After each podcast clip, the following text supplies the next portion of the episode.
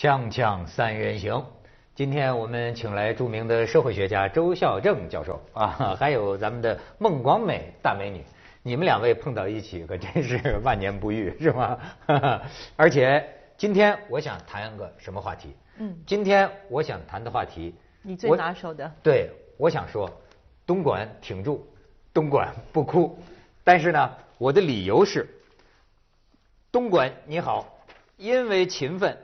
我们制造世界五分之一的数码产品。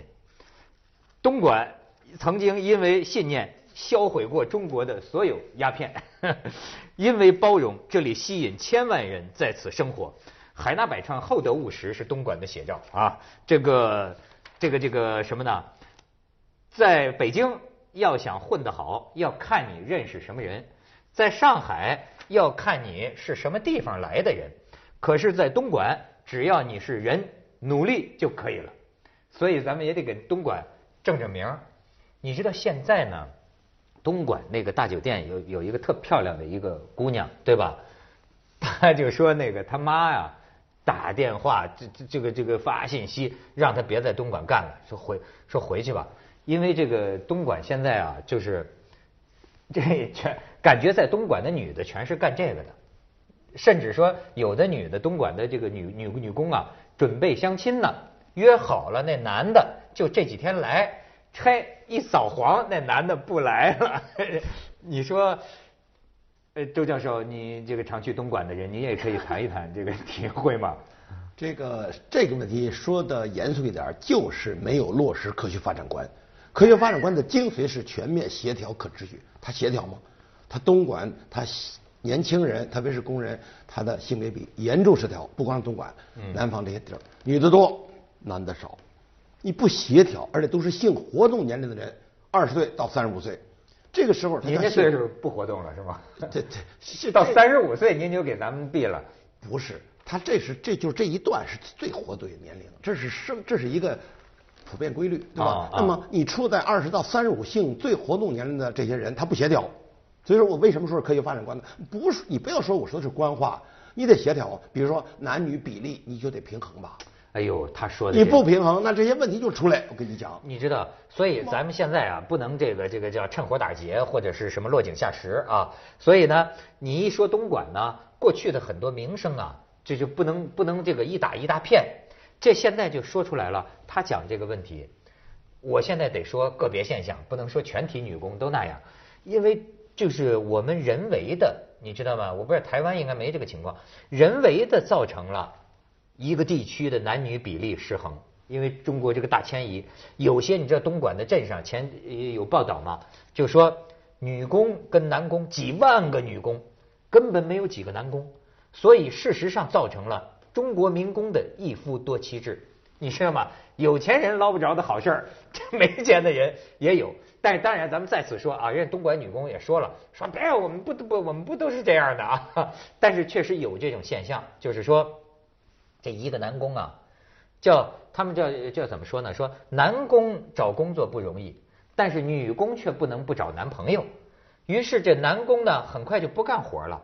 在东莞有这种现象，或者至少说曾经吧，四个女朋友轮流把工资都给他养着他，还得争相的跟他。让他满足，你知道吗？这男的活的，这就是人口比例失衡。类似这样的悲剧或者说好事呢，我在 我在我在俄罗斯也也也听说过，也听说过。他这种事儿，他不能叫一夫多妻，就是他叫性伙伴。说清楚，他是性伙伴。性伙伴。为什么呢？精神生活、物质生活、文化生活、性生活，他是一个重要的生活。那你为什么？你的生活我的每天。精神生活、精神生活、物质生活、文化生活、性生活。他那三个生活你涵盖不了这个呀，对你你当然当人人要过有尊严的生活，那他就得有性生活呀。所以说我们管它叫性伙伴，它是个中性的词儿。你说一夫多妻，那那也不对呀。他中国是一夫一妻制，对对？但是国美，你你你有你有你有什么想说？不是，这真的是我特别不能理解的一件事情哦。就是说，我们整个中国的人口的那个，您刚才说的人口失呃男女比例的失衡，其实现在应该是男多女少吧？我我最近这半年我一直在忙一件事情，因为我自己弄了个餐厅。我那时候我自己的目标，我也希望我所有的服务员都是能够。嗯，就是说这个相貌端庄、这个身材姣好的这个女女服务员，结果我现在我也那个男女比例失衡，我大概百分之八十五都是男服务员，我招不到女服务员。全少东莞是你挑的，不是不是不是我挑的，不是 嗯。我挑，就是我的经理他们去挑，他们说我招不到女服务员，所以当我看到这，你刚刚跟我讲这是，我觉得很很不可思议的事情。我招不到女服务员，我就所以我就不晓得说，您您现在讲的是这个 女个，服务员都去东莞了吗？但是你现在讲的这些是蓝领阶层，那蓝领阶层那我我找我找的人也算是蓝领的嘛，服务业那是高级餐厅了，那个那个还是有点不一样吧？我觉得，嗯，咱们的这个这个基基层的这个劳动力，你嗯你看，你知道，就是我我这哎，周老师，您这这研究严肃学问的，您介意我在这儿问广美一爱情问题吗？我所感感兴趣的啊，你看有个有个女工，她就说，这个女人的这个心理需要啊，嗯，一个你看一个男工本来有个女工，他们就叫老婆了，那就同居的，那这这住在一块儿，然后呢，到酒吧去碰见个女工，哎，这个男工呢其实就是听女工倾诉倾诉，因为男的太少了，他听她倾诉倾诉，最后这女的就要跟他要要要朋友啊，然后他就说我已经有老婆了，那做情人干不干呢？这女人也只好干呐，你知道吧？一弄弄弄弄弄好几个，他就是，但是而且周教授有一点都看不惯了，说你这男的吃软饭也不对，那几个女工拿工资孝敬他，就钱就就就为他买这个为他买这个，我就想起啊，哎，我听一个女的讲过，这个女人是不是有这么一种心理，就是说。好多女人都觉得她在忍耐一个男的。你比如那天我看一个相亲节目，一个女的就说啊，说我跟我以前的男朋友是怎么分手的？她说她都认为啊，我是另外找了有钱人哈、哎，我觉得这是女孩特别经特别常见的一种叙述。她就说她不知道我当年我拿自己的工资，呃呃帮他买这个帮他买这个，我就是等着他看他能不能改变，看他能不能改变。就就等到最后的一天，就是我终于彻底绝望了，我才离开他。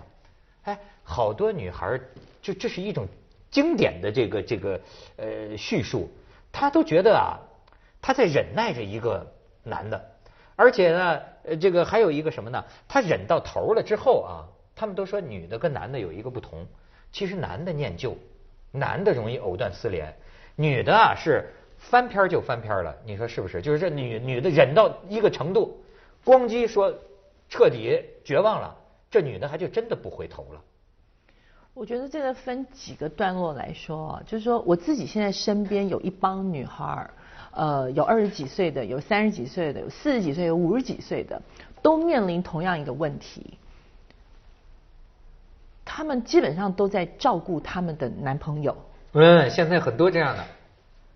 所以，那你刚才说到忍这件事情，我我不认为他们是叫做在忍，他们觉得这是一种甜蜜的负担，就是说，对一个女人，可能尤其到了四十岁，或甚至于到五十岁，你在未婚或者是失婚的状态里面，你把金钱的诱惑跟一个呃。所谓他们叫做心灵伴侣啊，当然这个心灵伴侣里面可能又又包含了很多很多比较复杂的这个关系。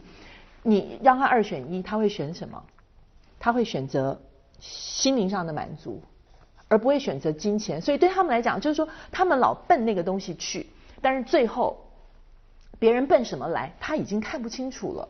嗯我我不知道这个好像现在是已经非常普遍的一个。那您刚才讲说什么吃软饭，那在我们眼中这帮男人就叫吃软饭的，但是人吃软饭吃的理直气壮的，而且就是昂首挺觉得胸的对，他就觉得昂首挺胸，真的昂首挺胸。我们一起出去吃饭，买单的时候人剔牙，不关他的事儿。我们要出去旅行的时候，所有的旅费全部都是我女朋友出的，我就会觉得，对我我就觉得我对不起哦，我我比较 old old fashion 一点，我是 old school，我是属于那种比较老派的，我真的没有办法，就我我我不用男人养我，但是你让我去长期的供养一个男人，那这些男的提供什么服务呢？啊，不不是不能这么说，就是这个男的他，那根据我女朋友的说法比如说这男的就不能花，对不对？他必须这女的牢牢的控制着他。也没有啊，人在外面女朋友也没少交。啊，天哪！还有一个是，就摆明了我我有未婚妻的啊，就像你刚才跟我讲的那个，是那个女工，就那那我那对对，那是不是这女的岁数大一点，男的是小帅哥呢？帅哥，我觉得，嗯，啊，在你眼里没帅哥。哎，咱们周老师社会学的角度来分析一下这种现象。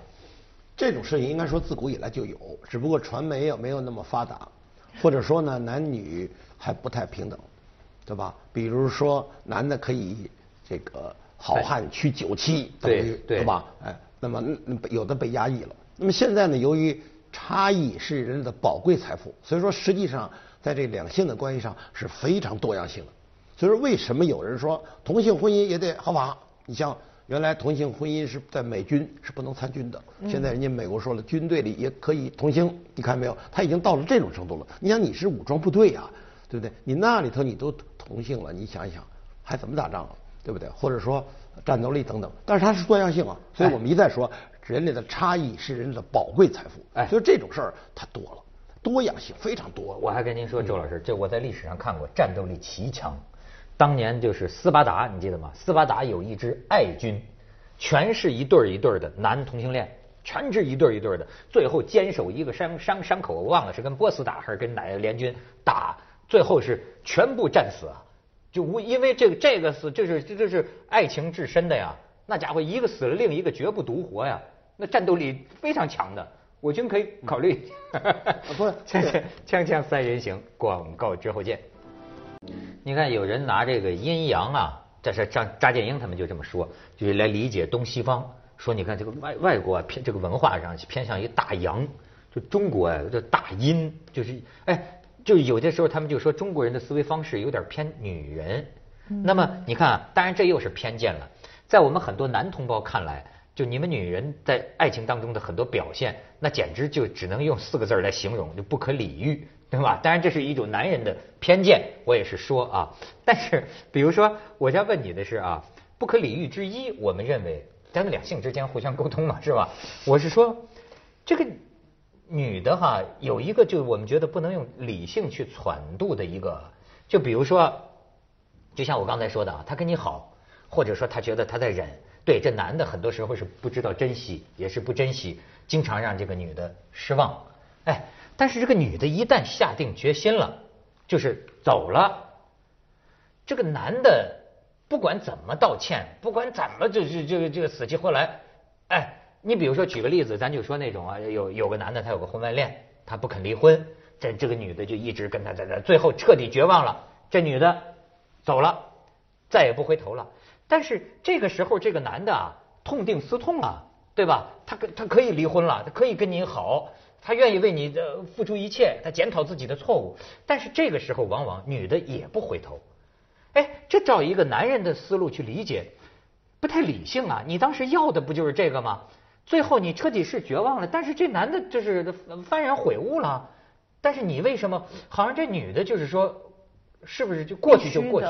必须的。这是为什么呢？这是为这没有为什么，因为我相信，就是说，像我我身边有很多女孩，就是说，她们可能在面对她们自己男朋友各种这个什么，在外面拈花惹草啦，什么小小劈腿，什么这个那个，有时候他们采取的真的是睁一只眼闭一只眼。但是我我会告诉你，我是知道的，我这次原谅你了，我不代表我下次会原谅你。但是每个人都有个极限，那你要非要碰触到他那个极限之后，你才要真心的悔改。你每次都说你真心悔改，但是事实上证明，只要一旦被原谅之后，狗是改不了什么。哦。所以真的没有我我我不晓得，就是我也看到很多的这个这个例子，就是说，就是说你一旦你你一直原谅他，他就会一直的一而再再而三的犯错。但是你只要真正的真心真正的离开他之后，对，他可以跟你这个男的会回头来纠缠你十年。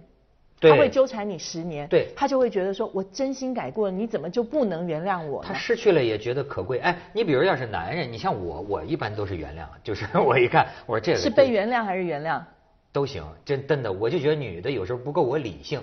比方说你，那我觉得是因为你不在乎这段关系。不是，我在乎，就好比如说我，你男人理性的思维。周老师对吧？对不起啊，我们微微的笑了。比如说在男人理性的思维，我就会觉得，哎，失去了才觉得可贵。你啊是充分的幡然悔悟了。嗯。我也相信。如果女人能这么理性如果你最后真能改了，那不是我要的不就是这个吗？为什么不原谅呢？但是我发现女人十个里头九个都不原谅。没有回心转意的，十一个吧。十一个对对，九头牛都拉不回来，这是不不理性，我认为。不对，这你为什么要重蹈覆辙？你已经经历过的痛苦，你已经知道这个就是这个男人就是一个错，他不一定是不好的男人，但这个男人一定不会是适合你的男人。如果他真的这么爱你，这么这么适合你的话，他怎么会一而再再而三的去犯错呢？周老师听懂刚才我们说的？其实啊，你可以把不可理喻啊理解为他非理性，对不对？实际上，男性呢他偏重于理性，女性她偏重于非理性，这是统计规律。对啊，比如说你去问说北，你到北京问一百个女性，天安门怎么走啊？百分之七十的女性回答往左往右。同样的问题，你要问一百个男性，百分之七十男性回答往东往西，嗯对不对？所以说男性容易主客观定位，女性容易所谓主观定位，但是它是个统计规律。像你们所说的，女的分了手了，呃，就就九头牛都拉不回来哎所谓破镜难圆，对是吧？那它实际上是一种感感情。啊，那么那个那男的还是理性，你不是要的这个吗？我现在就给你这个了。对，对，那还是个理性啊，里面它是个属于逻辑推理啊。对可人家女的，人家不给你逻辑推理。呃，而且还有一个呢，就是性别也是多样性的，所以我们老说男性、女性其实不对，人的性别至少七种，男性、女性两性，在医学上叫真两性人，俗称叫阴阳人儿，对吧？哦完了还有中性，还有男变女，比如女变男，啊，男变女，泰国的人妖男变女，不少了，对不对？对中国的变性人也超过一万，大约小于十万，他已经达到几万了。以前几个无所谓，现在达到万级了，对不对？还有所谓其他，还有其他呢？什么意思？我是真两性人，我可以变成男性，我也可以变成女性，我也可以变成中性啊。那概率太小了，所以它叫其他。所以说，男性、女性、两性、中性，男变女，女变男，其他。像有些发达国家，身份证都是俩，一个是出生性别男性，我就变成女的了；我的社会性别现在就是女性。你要哪个？要哪个我掏哪个。我有俩呢。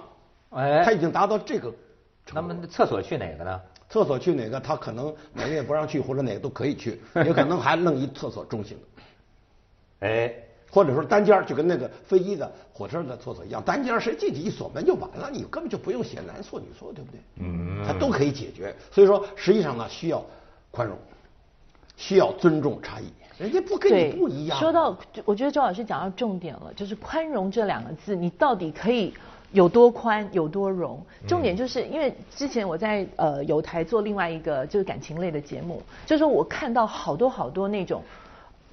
所谓的那个叫做就二十八岁嫁不出去的就已经叫剩女的了，她们有很多很悲惨的经历，最可怕的就是家暴的问题。你只要让你的男朋友打过你一次之后，这个东西是会上瘾的。他被他打了六年，被打了六年，他最后已经被打的都不成人形，送到医院去之后，他说我再也忍不下去了，我要分手。她男朋友抱着她大腿跪在地上求她说：“我再也不会打你了。”如果说你在他打你的第一次就告诉他说：“我要跟你分手，我要离开你，我没有办法接受这样子的的的的这个两性不平等的这个待遇。”可能就没有第二次了。但是就是因为她这个女人对这个男人这一巴掌的宽容，她被打了六年。对，所以说你们台湾有一个作家写一本书特别棒，那题目叫《命好不如习惯好》，不能惯他坏习惯。就你说对，你宽容不成不能宽容，并不是助纣为虐，你可注意，对吧？他这你得分开啊，宽容是差异，你这已经违反了底线了，对不对？你侵犯了但是基本没有底人权，很多事情你怎么还能是没有底宽容呢？很多事情那就叫助纣为虐。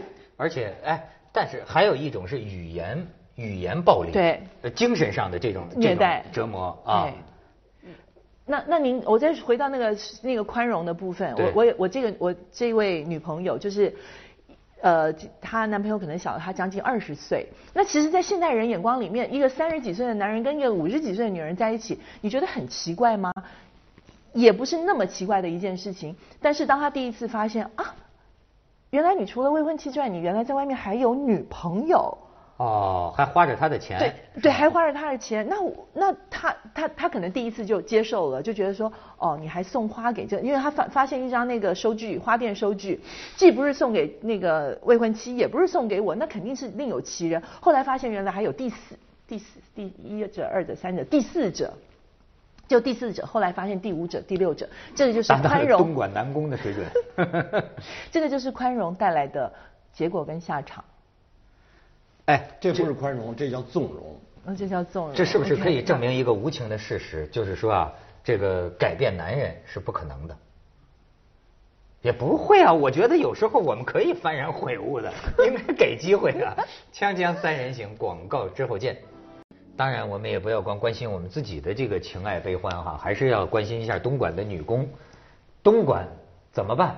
周老师，落实科学发展观，你让他们协调发展。怎么能协调发展？协调发展，那就是从国家规划，不要贫富差距太大，不要沿海太发达。内地的人找不着工作，包括春运，春运也是没有落实科学发展观的。你想，他为什么在家乡他就没有就业机会啊？他为什么非得坐火车、坐坐汽车跑到沿海大城市？这就是你大城市你掌握的特权。关键在这儿。不是，这不是我们改革开放那自然带来的嘛？不是，但是你改革开放之前呢，你是城乡分隔对立的二元社会啊。实际上，你是一个公然欺负农民的社会啊。对，关键是你从一个公然欺负农民。我们叫农民，你不能进城，进城叫盲流，盲目流动，盲目流相当于盲流，相当于流氓，逮着给你送回去，叫收容遣送回去。那什么制度？我就问问，那叫种族内隔离制度。改革开放以后，农民可以进城了，它相对于以前它是大大的进步，但是你可别忘了，你的差别现在还是太大呀，对不对？如果你要让各地协调发展，他干嘛那女的都跑到东莞去打工啊？对不对？这个真是，这个还真是。这实际上就是一个社会问题嘛，他不能完全怪在他们本人身上嘛，因为本人他的他是人嘛，他不可能负担那么大的责任。是对，设置咱们这个叫人呢，那他拿他的人格啊承担了社会问题的责任，而且有些时候我真的是看到，人家香港就是抓这个警察都让这个套着脑袋出来，咱们这儿一扫黄啊，弄的那个就是小姐还什么的就就就就全全这样的，而且。我觉得这个有点不堪，你知道吧？没没没没没必要这样对待人家，是不是？是。你看这点，你终于终于认可了一下啊。是，绝对是。接下来为您播出《文明启示录》。也有他的权益啊，跟人权啊，对呀。你不能就是，我觉得有点太羞辱别人，咱们是一种羞。